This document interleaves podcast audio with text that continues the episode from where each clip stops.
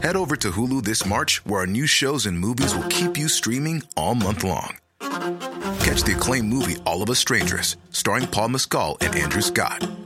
Stream the new Hulu original limited series We Were the Lucky Ones with Joey King and Logan Lerman. And don't forget about Grey's Anatomy. Every Grey's episode ever is now streaming on Hulu. So, what are you waiting for? Go stream something new on Hulu. Ryan Reynolds here from Mint Mobile. With the price of just about everything going up during inflation, we thought we'd bring our prices down. So to help us, we brought in a reverse auctioneer, which is apparently a thing. Mint Mobile unlimited premium wireless. Ready to get 30, 30, bit to get 30, bit to get 20, 20, 20, bit to get 20, 20, bit to get 15, 15, 15, 15 just 15 bucks a month. So, Give it a try at mintmobile.com slash switch. $45 upfront for three months plus taxes and fees. Promo rate for new customers for limited time. Unlimited more than 40 gigabytes per month. Slows. Full terms at mintmobile.com. Danny, have you been uh, watching any exciting movies lately? I've been I've seen two films. One's very commercial with I can't see anyone disliking. One of them was incredibly arty, almost unwatchable to ninety percent of the population. Okay. What do you, which one do you want to hear about? You're a true cineast, aren't you? Yeah, it's me. You've got uh, high and low brow tastes. All the brows. Um, well, just uh, which was better? Tell me that. I watched Girls Trip. Yeah. Um, you know, it was a huge smash last year. It's very funny. I think it's uh, not unfair to call it like just like an African American bridesmaids, similar sort of thing where like four women, they were like mates at uni, they've gone separate ways. Some, you know, there's been some arguments in the past, and over a weekend, this is all gonna, you know, come to a head. Uh huh. But like, just yeah, kind of hilarious. Very like broad, really crass humor. It's a bit like, uh, you know, in Bridesmaids, the scene where they like shit themselves. Yes. It's like uh, some humor like that, which I'm a big fan of. Women can Well, be well done. disgusting as well. Why not? Why not? We all shit, don't we? We all poop. That's what the films have taught me lately, thanks to these comedies. And uh, yeah, and uh, the big breakout star is Tiffany Haddish. You can see why she's absolutely hilarious in it.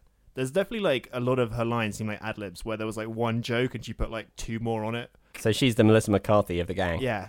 There's one amazing like part of the plot line is is that the most successful member of the quartet who's like the sort of life advice guru type, her husband, played by Mike Colter, Luke Cage from the Marvel Oh, Netflix yes. show, big huge dude, Mhm. very sexy guy. Uh, it turns out he's uh, having an extramarital affair, and Tiffany Haddish, like, there's a bit where she just describes like the vengeance she's gonna wreak on him, and it's obviously all ad libbed, and it's just hilarious. Maybe I'll maybe I'll put a clip of it in. Why not? Don't worry, boo. I'm gonna put hands on them. I'm talking hot grits, extension cords, Timberland boots. I'm gonna fuck up that bitch's Instagram account. I'm gonna put two Q-tips in his pee-pee hole, and I'm gonna walk him around. I'm gonna just wipe, I'm just swiping that thing, and I'm gonna yank him out. And then I'm gonna stick my fingers up in his ass and tell him I'm checking his prostate. But really, I'm gonna yank his balls out the back of that motherfucker. And then I'm gonna put my fist so far up his ass, I'm gonna pull his heart out through that motherfucker. And I'm gonna nobby die, shufty day that shit. Just boop, boop, boop, boop, boop, boop. Boop, boop. And then I'm gonna stick my fingers back up in his ass, and then I'm gonna twirl him around and see if that make him giggle a little bit. You know, cause I like to make a motherfucker laugh when I hurt him. You know what I'm saying? Very funny. That's going to be when it's in the edited version of the podcast. So watch that. I would very much recommend it. I think it's on. You can get it on iTunes. And I also watched this film Andromeda Strain the. No, sorry, Strain Andromeda the, which is the 1971 film The Andromeda Strain, reordered. So the last shot is the first shot, and the first shot is the last shot. So, not like every shot it runs forwards but is structured backwards. It's like Memento. Yeah, exactly. Yeah. uh, made by this San Franciscan art house uh, artist filmmaker called Anne McGuire, and it was kind of good. It's weirdly compelling. It's Hmm. kind of it's like it starts off really funny because the last like five minutes is like sort of ticking clock thing where you can like pull this lever and there's like a computer voice says like self destruct in like one second and like he just keeps getting further and further away from it. and then some of the bits are just uh like Have you- incomprehensible. Have you seen the original film? No, The correct way around? I have not. But how, think how did he select this film to give this she, treatment? Anne McGuire. Oh, sorry, Anne McGuire. How, how, how did she pick the movie to do this with? I'm not sure. I think maybe because the film is like uh it's kind of like this procedural and it's all about process. Like the plot is basically this alien substance lands in a town and kills almost everyone apart from two people. Some scientists come, get the two survivors, then go to a lab and try and work it out. That's like the entire film. And I think it was perhaps quite new in its day in that it was going for like a quasi documentary style. Not sure like a documentary, but in that like there's a lot more scientific process and is like dramatically interesting but kind of accurate. Right, I see. Yeah. But I think he was better in reverse almost. I mean, I can't make this comparison because there's like a lot of them like doing sciencey stuff, and it's like you don't realize how deep the woods was until you got out of it. But if you're watching the right way around, it'd be like this scene's going on too long, but you don't know how long the scenes are because they're going backwards. Right. Yeah. Yeah. Yeah. And uh, yeah, at the end, like because it starts with them assembling the team, and it's like you know the scientists in the middle of an experiment. It's like you know the army turn up. It's like we need you. So like it's actually the most fast paced right at the beginning of the movie, which is the end of the reverse one. Interesting. So it kind of did speed up weirdly So a, towards cli- a climax. a climax in a sort of odd way. Yeah. Yeah, it was kind of I don't know. You have to be in the right mood for it, but it's pretty good. It was at the mm. close up center in Brick Lane, probably How- most hipster cinema I've ever been to. How would you describe the mood that you have to be in for this film? Just I'm in a real backwards kind of mood. I don't know, just in a slightly just an open mind and you know Open heart. patient and not not tired. Yeah. Perhaps if you're a bit sleepy going in, it's got it's got I don't know. It's a bit of a sort of loopy feel to it. Like if you're a bit, you, I can imagine falling asleep on it. If you weren't, it's not going to grip you. You have to sort of engage with it. So Were you were you kind of prepared for it by the coolness of the cinema? You're like, now I'm ready to watch some weird arty shit. yeah, everyone here seems pretty cool. They've like their close-up center is like a uh, rental shop as well. And Ah. all the DVDs I had no, I hadn't heard of half of them. I was like, this place is really cool. Even you hadn't Even- heard of half even the DVDs. me, and I've seen like All the loads. I've films. seen all the Alien films, all the Fast and seen all, Furious all the films, Lord of the Rings films. all of the Lord of the Rings. Have you actually seen all the Fast and Furious films? No, I've seen. Uh, Don't fucking lie to me. You can't you can't get that past me. seen one, two, five, and six. Well, that's pathetic. Anyway, Sam, on a complete uh, sequitur, what is the premise of this podcast? I've completely forgotten. I'm glad you asked, Danny. This is a podcast all about you. You're the center of the podcast. Dr. Moran, a man who has invented a computer microchip he plans to use to train dogs instantly. Uh, however, uh, his former colleague, Dr. Foster, that's me, has uh, other plans for the microchip. I want to implant copies in every child in order to brainwash them to come work for me after they turn 18 and be exceedingly loyal. in the fight between uh, you and, and my henchmen, Hanky and Panky, you get injured, and uh, your dog Lenny is injected with a computer microchip. On the run, Lenny finds his brain power growing. And when he finds a young boy, Zach, to be his friend and savior, Lenny discovers he can talk. Lenny, continually amazed by the new powers the embedded microchip keeps giving him, Zach, full of unrequited love for longtime friend Becky, and school newspaper reporter Becky, out to write the story of the century, team up with a downtrodden police officer called John Wyndham to defeat Dr. Foster and his henchmen. Here's what I would be saying if this was a adaptation of the 2004 film Lenny the Wonder Dog, starring Andy Richter and Craig Ferguson. Instead, it's a podcast in which we talk about and review films. I'm Sam Foster, and joining me, a sort of comical madcap professor, Danny Moran. Hello, hello. On this episode of Film Chat, we review Lynne Ramsay's You Were Never Really Here, starring Joaquin Phoenix. In many ways, it's a companion piece to Joaquin's own mock documentary, I'm Still Here. In both, he has massive beards. Uh, both sort of feature his relationship with his father, and both of a bit where he uh, goes on Letterman and just caves his skull in with a claw. We'll also be discussing Annihilation, the Alex Garland movie that, which was unceremoniously dumped on Netflix for being way too smart. It's a sort of mind bending sci fi film about a group of female scientists entering a forest that's been altered by some kind of alien thing. Critics are calling it Bring It On, Meet Solaris. They're not. They're not doing that. I just made that up. We also discussed the news of a fantastic sounding film from the makers of Logan and roll our eyes so far backwards that we're looking at our own brains and our brains are not happy about the latest flurry of casting news surrounding this His Dark Materials TV adaptation. All of which should give me just enough time to tell you about my latest film. The title is deliberately designed to piggyback off the success of You Were Never Really Here. It's called You Were Never Really There. It's a portmanteau film which consists of a series of live action reenactments of anecdotes I've clearly made up about how I've been at these cool parties, all of which responds to the, all of which prompt the response from my friends. You were never really there. I brag about being at the VMAs that year when Kanye was rude to Tay Sway, and everyone's like, "You were never really there." And then I wax lyrical about how I met Bradley Cooper at the 2013 Wimbledon final, and everyone's like, "You were never really there." And then I talk about how I got drunk with Halle Berry after the uh, Kingsman Golden Circle panel at Comic Con, and everyone's like, "You were never really there." And there's another 24 anecdotes, and But that's the there's got to be a bit at the end where you know you reach down and you you unveil a box of keepsakes and it's got like the Statesman whiskey and it's like how did I get this? How did I get this? I was there. And it's got you know I don't I know. was you've got Kanye there. West toe in there and it's like how did I get this? How did I get this? Oh, I was at the VMAs. Do you know He was handing them out. He's a fucking maverick. He's only, he's only 10. Limited edition. yeah, exactly.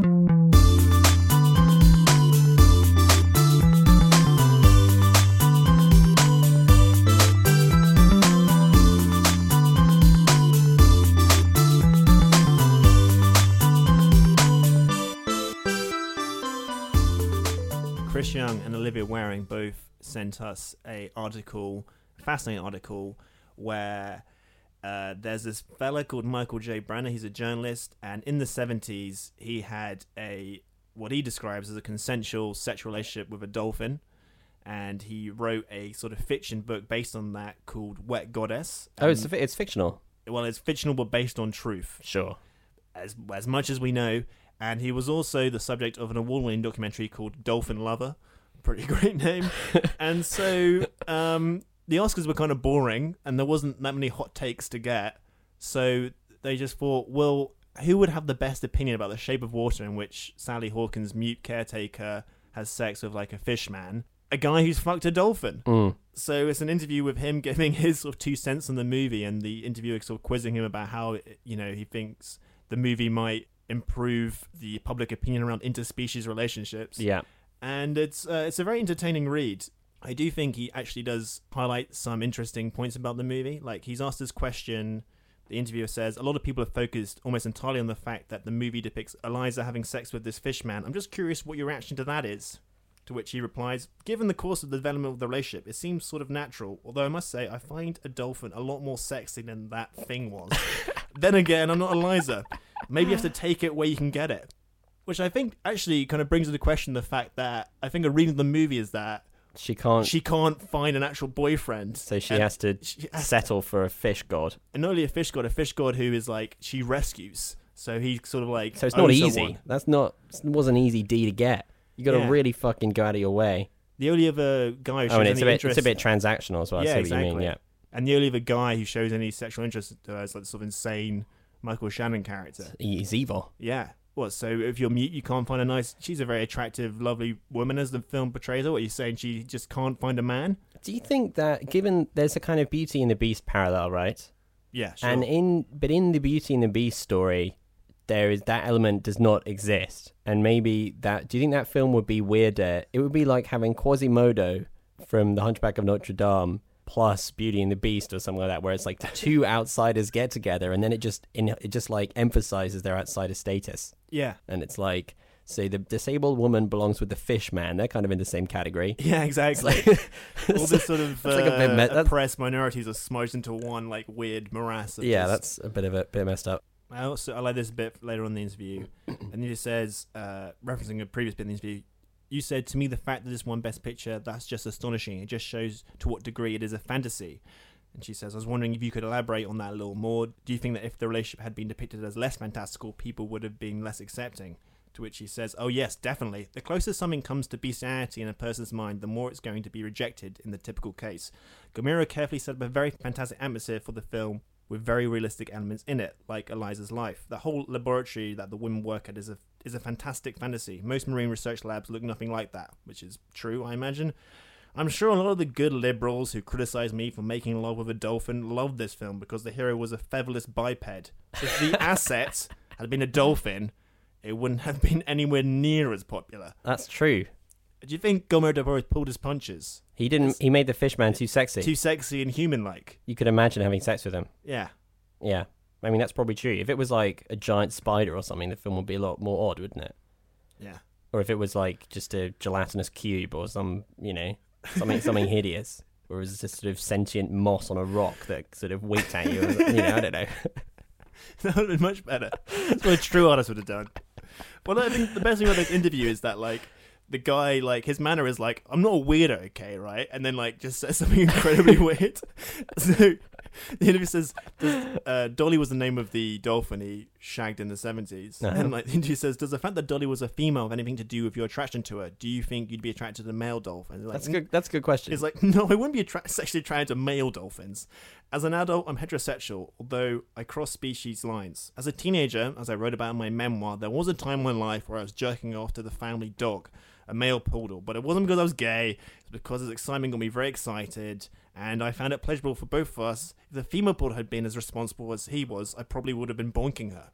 Jesus Christ! this guy's just when you just when you think maybe you get on board with him. Yeah, you're not at work. I wouldn't fuck a male dog. That's insane. Surely I jerked up to a dog and I'd fuck a dog if it was a woman. Oh my goodness. maybe, you know, maybe in uh, 20 years' time we'll listen back to this podcast and think, God, how ignorant we were. We were like uh, slave owners who uh, thought the Africans were subhuman or whatever. Doesn't he make that kind of argument? Absurd. So Yeah. anyway, I think the bottom line is that if you even if you fucked a dolphin, it doesn't mean you have more of insight into the film The Shape of Water. Well, a little bit. Sounds like you made some good points. Although probably nothing you didn't cover in your review, and you've never fucked a dolphin. I'm just, I don't think you have to fuck a dolphin to really get the nuances. You should fuck a dolphin and see if it gives you a different perspective on the film. Maybe gives you some new insights. Yeah, sure, I'll fuck a dolphin. Yeah, why not? I have to say that you know you can read into this what you like about me, but I feel like there there's something that's more acceptable about the existence of this book than if it was a different animal.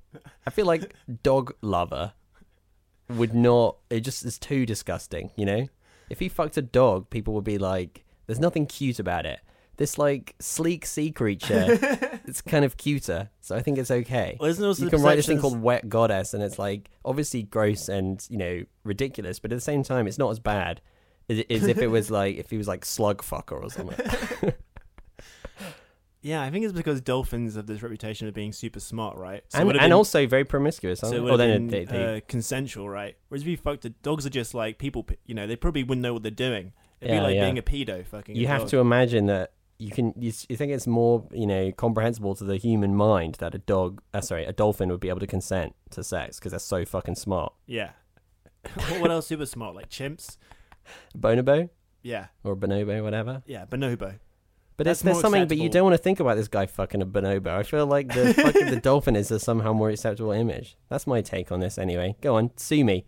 Go on, d- uh, troll me online for my outrageous uh, bestiality views. Not at all. Well, you with me on this? I'm a hundred. Climbing down. I'm a into- hundred percent with you. Thanks, man. Thanks. Solidarity. Really appreciate it. Superhero films announced, casting rumors leaking out. M. Night Shyamalan's film is hated, Paul Thomas Anderson's is fated, Meryl Streep's Oscar tipped, Matt Damon's in a viral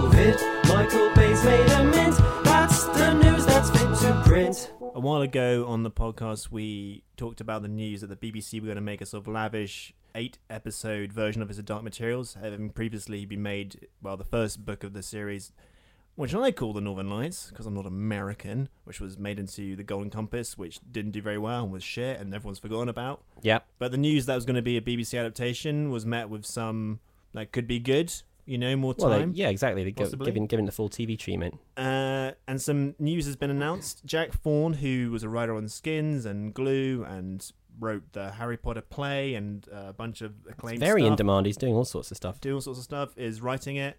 And Tom Hooper, director of King's Speech and Les Miserables, and uh, The Danish Girl, has been announced as the director of the series.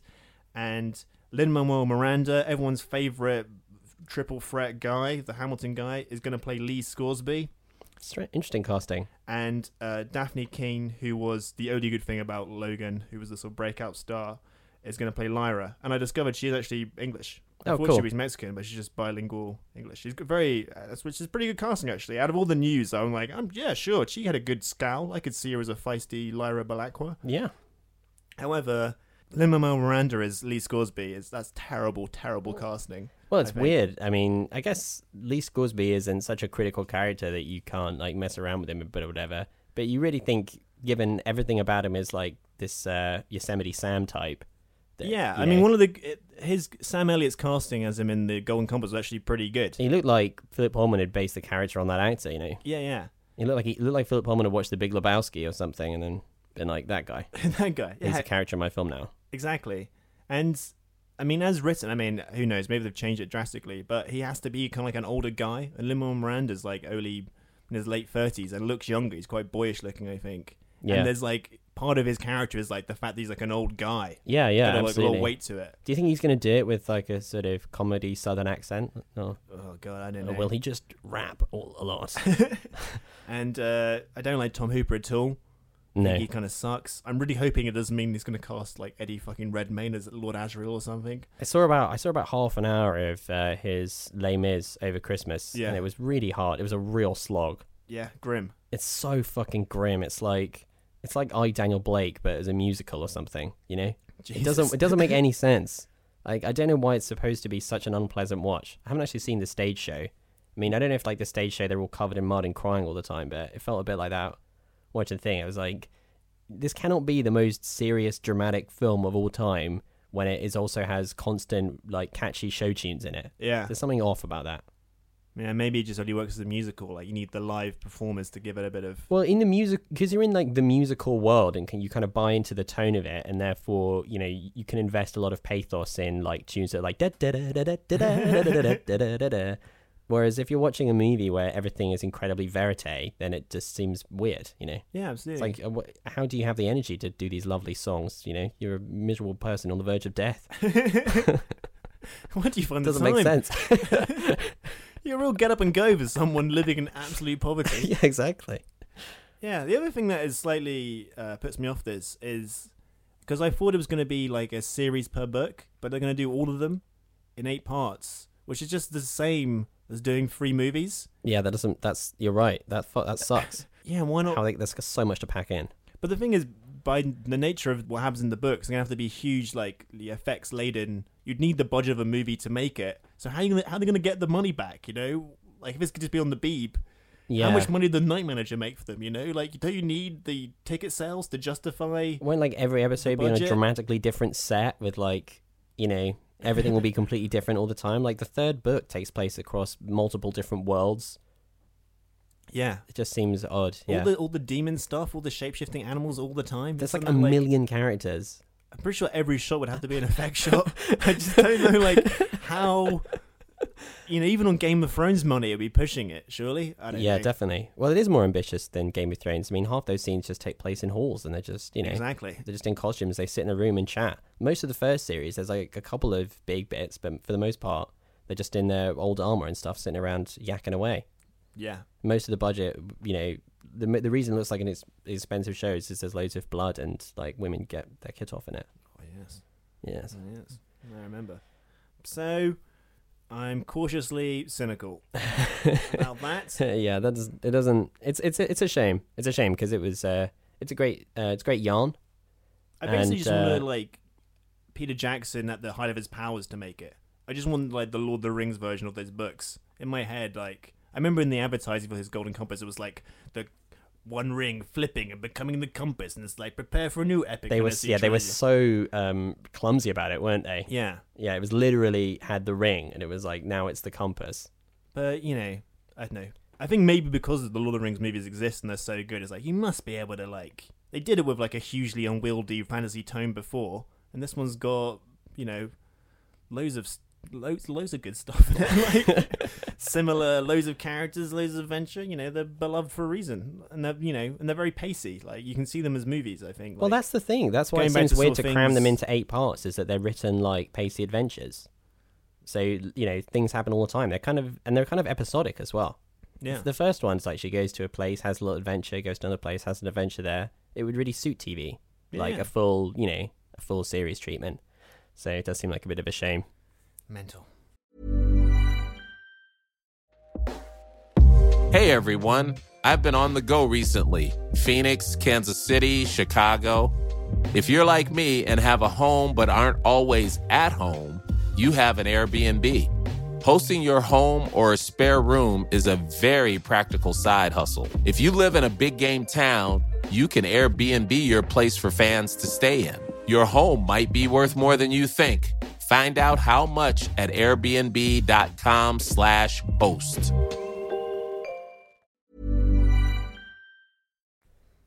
One of the films from last year that Danny and I did not care for was Logan, James Mangold's angry, bitter Wolverine movie. You know, the most miserable, gritty, realistic film about real problems um, in the superhero universe that you've ever seen in your life. And uh, James Mangold is circling a new project, and it sounds like hilarious.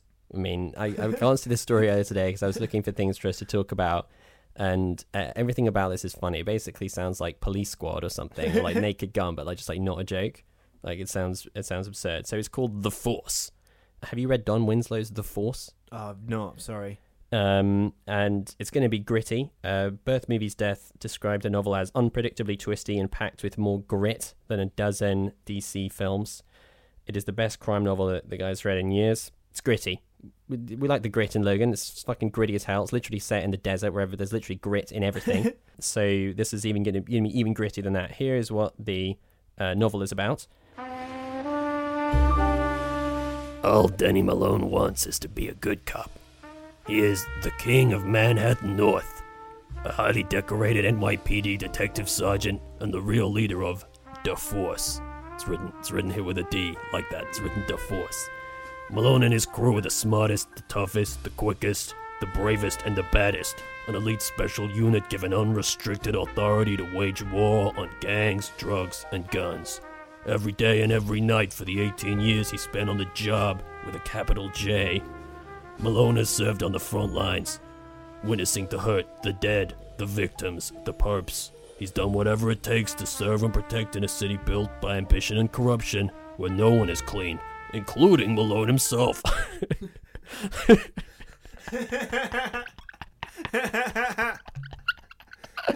Uh, what only a few know is that Danny Malone is dirty.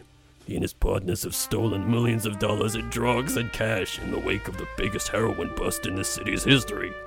Now Malone is caught in a trap and being squeezed by the feds, and he must walk the thin line between betraying his brothers and his partners, the job, the family, and the woman he loves, trying to survive body and soul, while the city teeters on the brink of a racial conflagration that could destroy them all. Oh, God. uh, struggling to get through that one. It just, I actually was tearing up a bit. It's very, uh, everything's going on there. I really like the way it turns racial right at the very fucking end. racial conflagration sounds like it's going to be delicately handled. De- Oh, Denny. Malone. He's a good cop, but he's also twisted. But he's uh, stolen drugs. It sounds fucking shit. And here's if you if you didn't think you know you thought maybe. Uh, oh, it sounds like a bit silly, but perhaps it'll be uh, written by a script by somebody who's like got a good handle on these things and might do a more sensitive, interesting, nuanced takes on like racial dynamics and uh, the police force. The screenplay is being written by David Mamet, described here as the legendary David Mamet, a man who may once have, you know, been a good and interesting writer, but has gone way off the deep end and became insanely right wing in the last like 20 years or so. Yeah, he's nuts. He wrote some book called i'm like How I Used to Be a Stupid Liberal Fuckhead and, and Now I'm Smart, something like that. So yeah, it just sounds like, it just sounds so stupid. Yeah, it's so um, it's like there's like there's a whole contingent of directors which I'd like put James Mangold in it and same like David Ayer, and well, it sounds very David Ayer, actually, doesn't it? it's just like people who have watched Heat way too many times. Yeah. and I only watch my favorite movies are like The French Connection, uh, and nothing else. I've only seen movies from the seventies about guys. I'm gonna make my own version, and I don't care if the world has drastically changed in the past forty years. exactly, That's yeah. the way I'm making the movie. You can't just make some completely straightforward movie about fucking gritty cops on the job and they're a bit crooked or whatever. It's like, are you serious? Also, this sounds basically like the plot of The Shield, and that ran for seven seasons. I think that maybe that premise has been exhausted. The whole like L.A. Rampart thing of like corrupt cops, such a '90s thing. Or, or indeed the film Rampart. or indeed the film. I'm trying to think of the film. It's about Rampart L.A. I believe it's called The Man Who Was Corrupt. Uh, yeah, it's just it feels unless it's going to be a period piece, which kind case of it's kind of LA Confidential as well, isn't it? Yeah. it's all the same shit. The secret is Denny's actually corrupt. No fucking shit. If you're ma- like if you're making a thing about how the cops are corrupt, the hero shouldn't be a cop. They should be the bad guys of your film. It should be That's like my opinion. Yeah, it should be like the really straight laced accounting nerd who brings them down. Yes, And they always exactly. take the piss out of the whole movie, and then he like gets them on the numbers, number crunches them. Yeah, that would be awesome. My favorite film stars Bridget Bardot. She's the queen, but she wants to be in radio. So she starts a podcast with her friends, and the terrorists try to stop her, but she beats them in the end. So, Annihilation. This is Alex Garland's second directorial film after Ex Machina, which was very well received, not by me, but by other people, Yeah. the intelligentsia. And this is based on a book by Jeff Vandermeer. And the plot is that a asteroid has landed somewhere on in sort of it suggests a kind of Florida region of America, and it has caused the surrounding area to change and mutate in a strange alien way. And it's like this little. Uh, it's referred to as the shimmer, and whatever goes inside the shimmer Does doesn't not- does not come out. Does not come out. Uh, related to this is Natalie Portman is a uh, biologist, and before the movie starts, her husband, played by Oscar Isaacs, has gone missing, and a year later he turns up, and it turns out he went into the shimmer, and uh, he gets very ill, and she realizes the only way to save him will be going into the shimmer, and she goes along with a sort of it's like a man on a mission uh, movie, but with instead of men, women, and they include uh, Jennifer Jason Leigh as the sort of ball busting head of the operation, Tessa Thompson as a physicist, uh, Gina Rodriguez as a sort of cool army bro, and an actress called Tuva Vanot. Van- Tuva Novotny. Tuva Novotny as a uh, another member of the team. I don't know. Them she is a surveyor and a geologist. surveyor. Yeah, they've all got different. You know, They're all scientists. They've got skills, skills, and this is, uh, yeah, and they go into the shimmer and stuff happens. Here is a clip of uh, Oscar Isaacs mysteriously returning home at the beginning of the movie. No one knew anything about your unit. I contacted everyone. Everyone I could. The other partners knew just as little as me.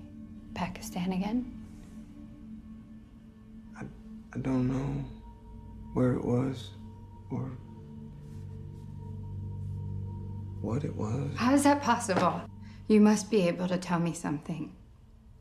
You vanished off the face of the earth for 12 months. I deserve a better explanation than no explanation. Does it matter? Yeah, so this film it came out in the in the US and got a theatrical release there, but Paramount were obviously not very you know excited about its prospects, and they ended up selling it to Netflix for distribution outside the US. So the suckers in the UK are not able to see this on the big screen. Annihilation has been shrunken down and uh, reduced in file size and made look shitter. But it's very convenient to watch because you just watch on Netflix, you don't have to pay for it. So for humble podcasters, it's very handy. Um, I, I haven't seen uh, Ex Machina. I remember it coming out, and remember you didn't much care for it. Um, and then you watched this movie before me and said that it was, you know, not all that. Um, so I would say my expectations were relatively dampened.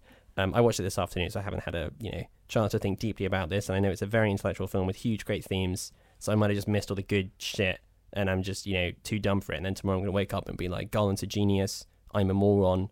I have to re-record the podcast, and I'm just going to cause all sorts of trouble for us. Uh, but until unless that doesn't, assuming that doesn't happen, I was not particularly amazed by it. I thought it was fine. I thought it was kind of okay. It definitely has a certain amount of genre thrills. It's a you know it's a kind of genre movie, and it has a central concept uh, with regards to uh, the kind of crazy shit that goes on in the shimmer as they're uh, wandering around and they're encountering all sorts of odd things. And there's that sci-fi uh, pleasure of just seeing the the creativity um, in in how they spin out the idea, and they have different encounters, and it's like you know it, it is there's there's some interest in seeing all the different ways that he's found to do things, and some moments of oddness. And he's obviously enjoyed painting all these all these different like weird moments and stuff that's come out of his like uh, central concept.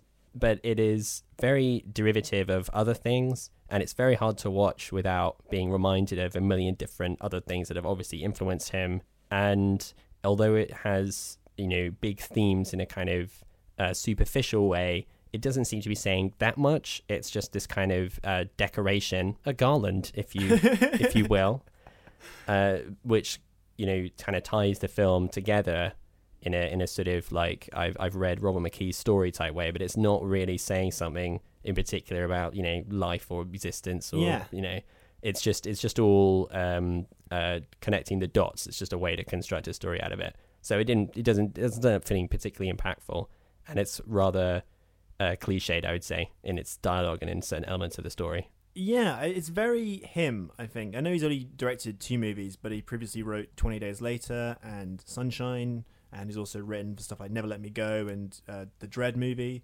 But I think there's two things that sort of categorize his work is that there's definitely this sort of like kind of remix nature to them, where like 28 Days Later is a bit like somebody read Day of the Triffids and watched all the Romero zombie movies and then squashed it all together. Yeah. Which, when the, and it's a very fun, zippy movie, and I'm like fully on board for all the genre frills, but when it starts saying we're all infected with rage or whatever, it's like, eh, it's not really about that. And similarly, Sunshine is like, you know, someone watched Alien and Event Horizon in 2001 and doing their own version. And this is very similar, and I don't know if my lukewarm reaction to it is partly to the fact that I've just seen the same movies he has. So, like, I've seen Solaris. I've I've seen Solaris. Okay, Mm. I've seen Stalker. I've actually read the book it was based on, and a lot of the ideas are sort of just cribbed from that. But it, uh, like you were saying, it all it feels kind of thrown together. And I think with these movies, like especially ones that are about or quote unquote hard sci-fi, which you usually do with some sort of alien intelligence, there's a certain amount of ambiguity that sort of goes with that kind of story.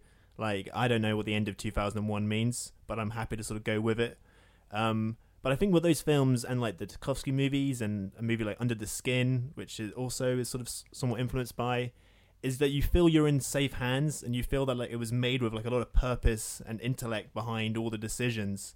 Whereas this does feel a bit like slightly made up. Like the sort of na- the concept of like crazy stuff happens in the shimmer just means like, well, and now a zombie bear will turn up because the plot slowed down. Yeah, and, yeah, yeah. And it ends with a bit of ambiguity where it didn't make me want to go back and like rethink the movie. I was just like, wow, Okay. that passed the time and yeah. went down easy and I think there's it's almost like the way that Christopher Nolan approaches these types of things. I mean, maybe it feels like a bit of a stretch to compare it to Interstellar, but I think there's or, or even like the end of Inception or something. There's some similarities with that. But it's like you know, in the way that Christopher Nolan, when he was making Interstellar, was kind of making his like 2001. absolutely. Yeah. But 2001 is this, you know, opaque. It is the obelisk. The film is the obelisk.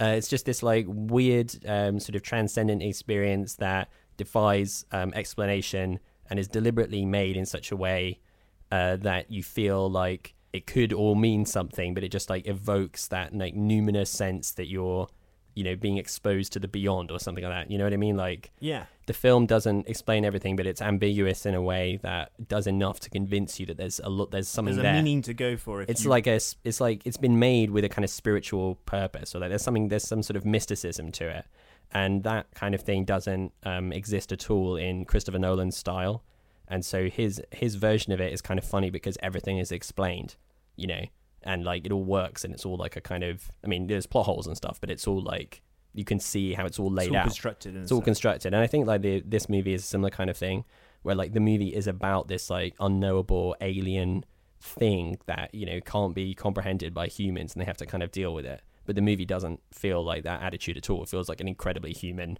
thing that seems very comprehensible and like Yeah. it doesn't have like this you know weird um, thing behind it Yeah, absolutely. I also think that his direction is a little flat, and it just has this sort of tone, which it establishes and just does not vary from for the entire film. yeah it's And so- very monotonous and in a, in a literal it's- sense It's kind of interesting because there's like a sort of action sequence right at the start, and it's not shot like an action sequence, and it just makes for this like slightly off kilter feeling. But you know that is less effective four times more than that. You know, it works once, and then it's like, oh, it's just this is the only trick the movie has. But yeah, I mean, I think it's just like a fun ride. I would, and the production design is really interesting, and it's a bit like all the production heads are doing a great job. And I think just because the sort of blank canvas of the world, it's like make some crazy shit, and they're like, yeah done. and they've like- done they have done a great job and uh, the special effects by Double Negative, who did Ex Machina and Doctor Strange, and this British company who were very very good. And like all the CGI is like I think on a cut above most stuff you watch. Like some of the I feel like CGI animals is something that some people can do well, and other movies just like completely suck at. And this one had like really good yeah yeah photorealistic stuff. I know that's a bit of a you know I like I like the effects, And but it's true, um, they're very good. and I think the the characters are a little bland, but the actors are all very charismatic, and it is cool that they're all women, and it's cool how that's not really. Rem- there's like one line that remarks upon it, and then it's just like not a thing. It's a it's cool how it's not a thing. Yeah, no, no, sense. no. I agree. Yeah, I mean, they, the movie would work the same with gender swapping, basically. Absolutely, and uh, yeah, so I thought it was just fine. It's just fine. It's just fine. Yeah, it's. I mean, it's very Netflixy in that way. Almost, almost makes sense that they bought it. So it's like another thing that makes for a good trailer and doesn't provoke a strong reaction. Yeah, but a bit more slickly made than. Yes, I agree. More like better made than Mute than a film they actually funded. yeah, exactly. Yeah. Sam and Danny both watched a film and they decided to record a few opinions on the things they saw. You're gonna hear them in a moment or so. There could be angry disagreements, but their views are normally quite close. A joint review shared between two podcast brothers. Do speak or do they interrupt each other? The light is on, the guys are in, so let the chat begin. Start talking now. So you were never really here. This is the uh, film by Lynne Ramsay. She last made We Need to Talk About Kevin, and that was quite a long time ago. She's back with another kind of wordy title where you can put the emphasis on uh, different individual words in it, depending on how you feel like you want to pronounce it. Um, she almost made uh, Jane Got a Gun, right? Yeah, and, then And walked then- away like two days before production was supposed to start or something. Yeah, because she, you know, it was not given away, and then they turned it into some like I get. Well, I sort of have the impression that she was going to make some incredible like you know arty action thriller film like she's now made, um, and instead they, they uh, she left, and then they turned it into a generic movie that flopped. Um, and anyway, so it's really great. It's really great that she's been able to make a film, presumably to her own specifications. When you talk about Kevin, was brilliant. It's also a very rare example of a film that's better than the novel that it's based on. Um, and this is also based on a novel, uh, the book of the same name by Jonathan Ames. And uh, Joaquin Phoenix is the star, and he plays a guy called Joe, who is a former FBI agent who's got post-traumatic stress disorder, and now um, moonlights as a kind of hitman or hired gun or you know uh, criminal Soldier of fortune. fixer, soldier of fortune type. Um, and he lives with his extremely elderly mother. Um, it really struck me in the movie how old that woman is. And uh, he is hired early on in the movie to rescue a senator's daughter who has gone missing and is, you know, holed up in a house of ill repute. Um, and he has to go and sort that out. And, you know, enters the underworld and shit spirals from there. Here is a clip of him meeting the senator as he explains the mission he wants him to go on. 235 East 31st Street. That's what the text said.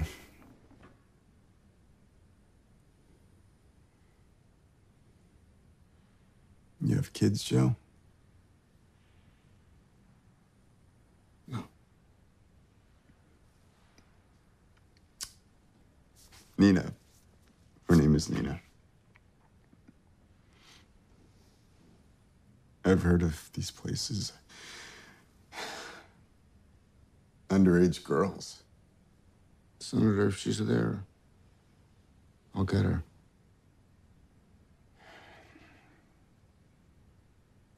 Cleary said you were brutal. I can be. It's quite funny because from that plot description, it implies some sort of like Taken Four or something. Yeah. it's the most like generic sounding plot. It could be like a Sin City thing. And what's so kind of thrilling about the movie is the way it completely subverts any expectation you have of the genre. It does, Not- but it yeah, but it also kind of delivers. It does de- delivers on the genre It- thrills. yeah, and it does Yeah. deliver on the genre thrills, but in very unconventional ways. Yeah, absolutely, Like, the, yeah. the way the action is shot just gets more and more unconventional as the movie goes on. it does. That's true. uh, in a way that's kind of brilliant. Yeah, I read a, a good sort of pithy summation of the film. It's like it's a hitman movie more focused on the man than the hit, and it's actually this kind of first-person character piece about a, a extremely depressed, suicidal man. I mean, I think the first shot is him trying to commit suicide, and I thought it was amazing. I watched it at London Film Festival. It's really good. I thought it was excellent as well. And uh, it's such a. If you're familiar with Lynne Ramsay's style, if you've seen, we need to talk about Kevin or her previous other movies, Morvern Callar and Ratcatcher, they all have this distinctly her thing of just like a collection of images, very impressionistic, hard to put into words, but good as cinema, where like. You know, all these little images form uh, a sort of character. Well, does Does she does she have a background as an artist or something? Because like, there's something about the the fascination with image and especially with objects and like extreme close-ups of little things like hair and Yeah. you know just shit on desks and all this random stuff um which suggests like all these things were intended to be photographs that are hung in a gallery um but I think that, that what's so brilliant about her style is the way that this does not, f- it really doesn't feel like it's just, you know, I'm more interested in uh, like pictures than people or, or I'm more interested in people than stories or something like that. Like it all is in service of the story. Yeah, absolutely. It's, it's very, very compelling. It's not just like, because it also, you know, in a way that the story sounds pulpy, you, know, you describe her style and it sounds pretentious, but it doesn't feel that way at all. No, not at all. And it's also, I feel like, well, she's only made four films, but it's almost like her style taken the nth degree in that uh, it's like pared down to like the bone, the movie, in terms, it's only 90 minutes. And it's a bit like, uh, you know, a picture paints a thousand words, but it's like 10 frames paints a 20 minute flashback. Yeah, and, yeah, yeah. Uh, the way it sort of flashes, you know, flashbacks can be so cheesy, but it has like these tiny little stabs of like memories that are incredibly effective. And it's had it's got like plot wise though comparisons you can make with Taxi Driver, and I think it is. I mean, I haven't seen that many movies that do this, but like since I don't know how many first person movies there have been of note since Taxi Driver, but I feel it's kind of like up there in like a portrait of one man's sort of descent into hell and then descent out of it, descent out. Ascent? Ascent from hell? No, dig up, you idiot. Uh, yeah. Um, yeah, and I've and uh, holding it all together is Joaquin Phoenix's like totally mesmerizing performance. It's great. I love this guy. I mean, he is he's, he's giving it absolutely everything. Um, it is a very full-on performance. He's quivering with some kind of intense emotion every second that he's on screen. Basically, he's never relaxed. He's always about to like cry, or laugh, or scream, or like beat someone to death.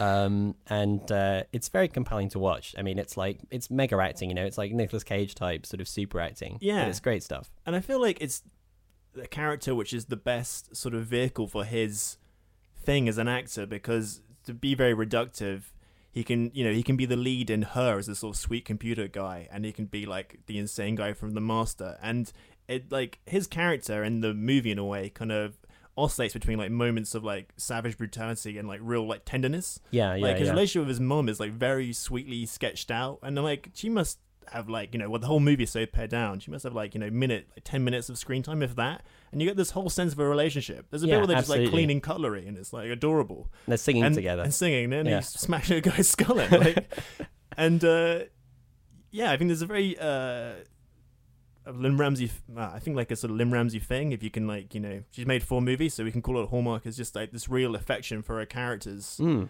and there's so much like empathy towards Joe is this damaged human being. It's very palpable. No, that, that's something else that kind of like throws you off guard. I've been this like cold-blooded man who's haunted by his ghost, but it's just like seems to have genuine concern for his well-being. Like, Yeah, absolutely. I mean, that's that's a big part of what makes the movie so good.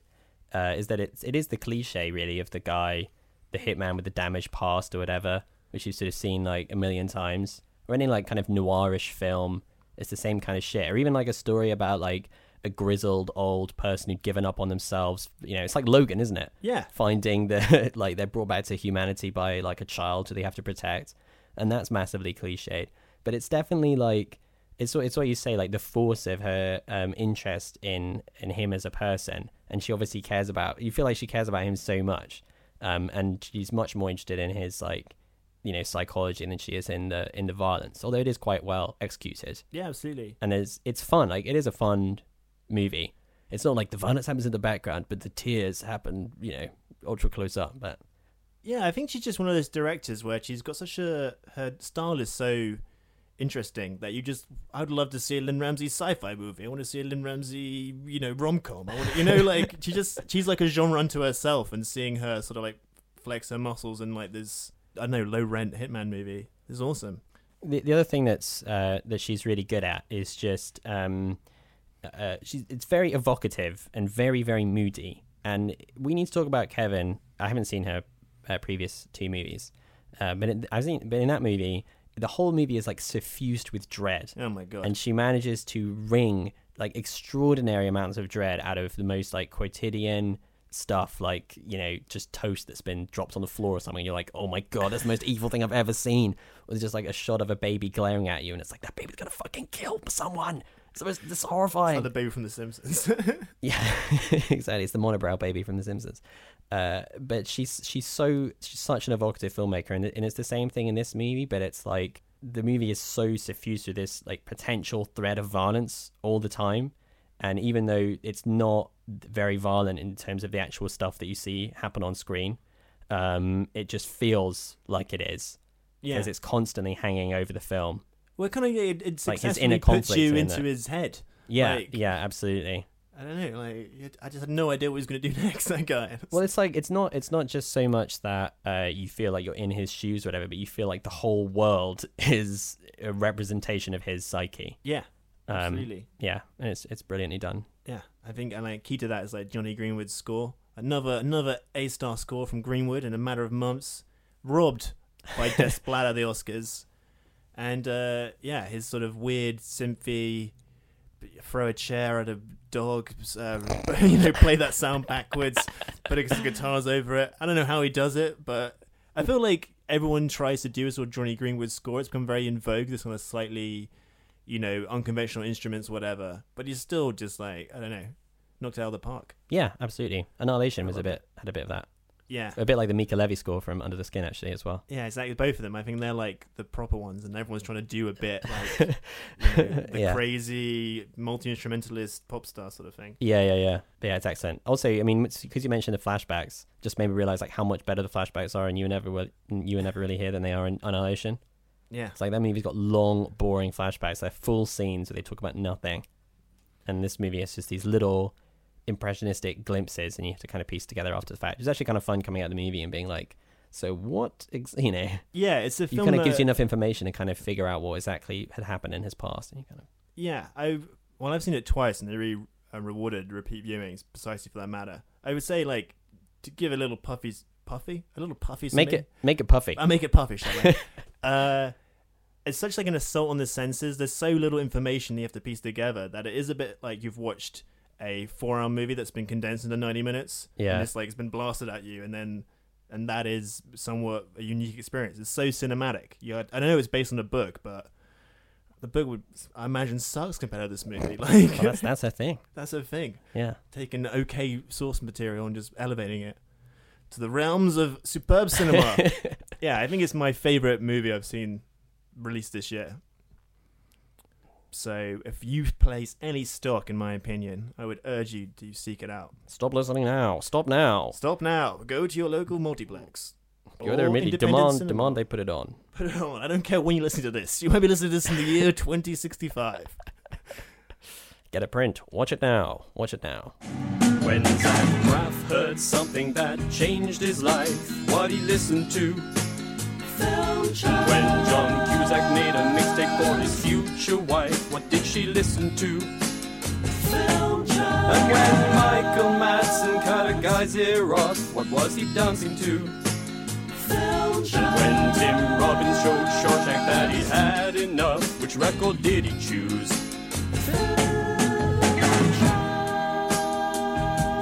Yeah, yeah, yeah, yeah, yeah, yeah. So Sam, if I know you're a massive nerd, look at you there in your Spider-Man pajamas. Mhm. And your room is adorned with all your favorite Marvel films, That's which are correct. all the films. Yes. Uh, all the posters from all the films. I do have all the posters from all the your films. Gmail account is Doctor Strange Rocks uh, at gmail.com. So I assume you've seen the latest Avengers Infinity Wars trailer. You know what, Danny? I have not seen the latest Oh Avengers my Infinity War trailer. Oh, my God, it's just exactly the same as the previous one. It's what you'd imagine. Well, that's all you want when you go to see the Marvel There's films. some more quips. Star Lord has a little bants Oh, with good. Iron Man. Uh-huh.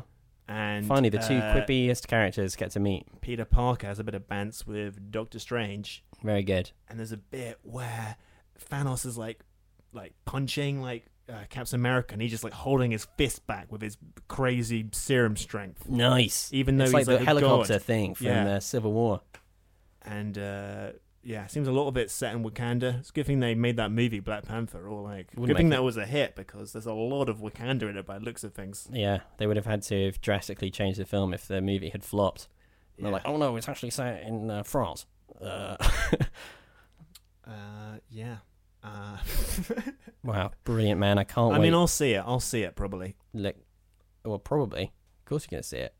Yeah, but I'm see it. I'm gonna watch all the 17 Marvel films beforehand. Oh yeah, let's do a marathon. Marathon. Let's marathon it. My favorite one is actually the Incredible Hulk, so get that in early. I got it on DVD. Sweet. So My uh, sister's got Thor on DVD. okay. Well, maybe if we call all our friends, each will have one of the films, and we can piece together at the full marathon. Awesome. Can't wait. Me neither, man. All right, uh, let's stop recording this podcast because I got to watch that trailer. I don't want to talk to you anymore. Okay, cool. All right. Thanks for listening, uh, friends. Okay, thanks, friends. Bye. Bye. See you next time. okay, Sam's This is- watching the trailer. This is very live. popular, isn't it? Yeah. On YouTube to do this. Seven hours ago. All right, here we go. Okay, watching it now. Uh, the city is city is rotating and stuff. Another, do they have another split voiceover like in the first one? No, just ScarJo. Just ScarJo so far. Is that ScarJo? Oh, no, it's not. It's uh, Zoe Saldana.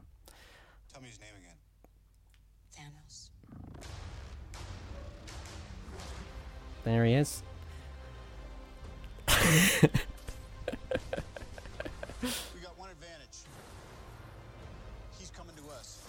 Okay, they've got to fight Thanos. That's uh, that's being set up. So that's what we use. Wow, Chris Evans is going for it, isn't he? The Avengers, yeah, it's the Avengers. Let's talk about this plan of yours. I think it's good, except it sucks. So let me do the plan, and that way it might be really good. Wow. There's the bands. You told me that there would be some bands.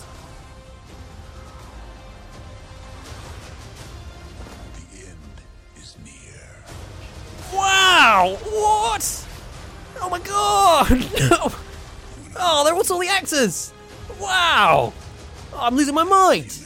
Oh, YouTube's gonna love this, watching me do this. I'm filming this as well. Oh, God, Thanos is, uh, is gonna destroy the Earth. Oh, this is terrible. But the, the heroes are there, and they look great. They love it. Whoa! Hey! Yes! Woo! Woohoo! Oh yeah! Oh wow! Oh boy! Good God! What a film! What a trailer! what a time to be alive!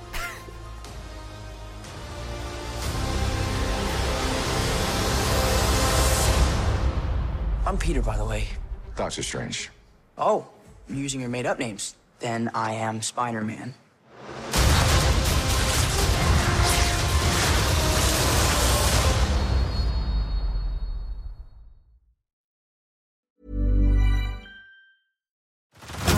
Head over to Hulu this March, where our new shows and movies will keep you streaming all month long. Catch the acclaimed movie All of Us Strangers, starring Paul Mescal and Andrew Scott.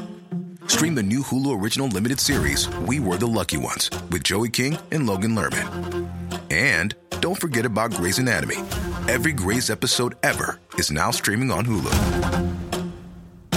So, what are you waiting for? Go stream something new on Hulu.